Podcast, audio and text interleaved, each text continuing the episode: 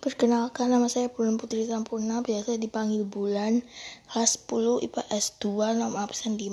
Sekarang saya akan menjawab pertanyaan. Pertanyaannya adalah berikan penjelasan Anda mengapa musik yang diturunkan dari generasi ke generasi bisa menjadi identitas budaya suatu daerah. Jawaban saya adalah karena musik tersebut sudah berkembang di daerah tersebut dalam waktu yang cukup lama, sehingga menjadi suatu ciri khas yang membedakan dari daerah lain. Terima kasih.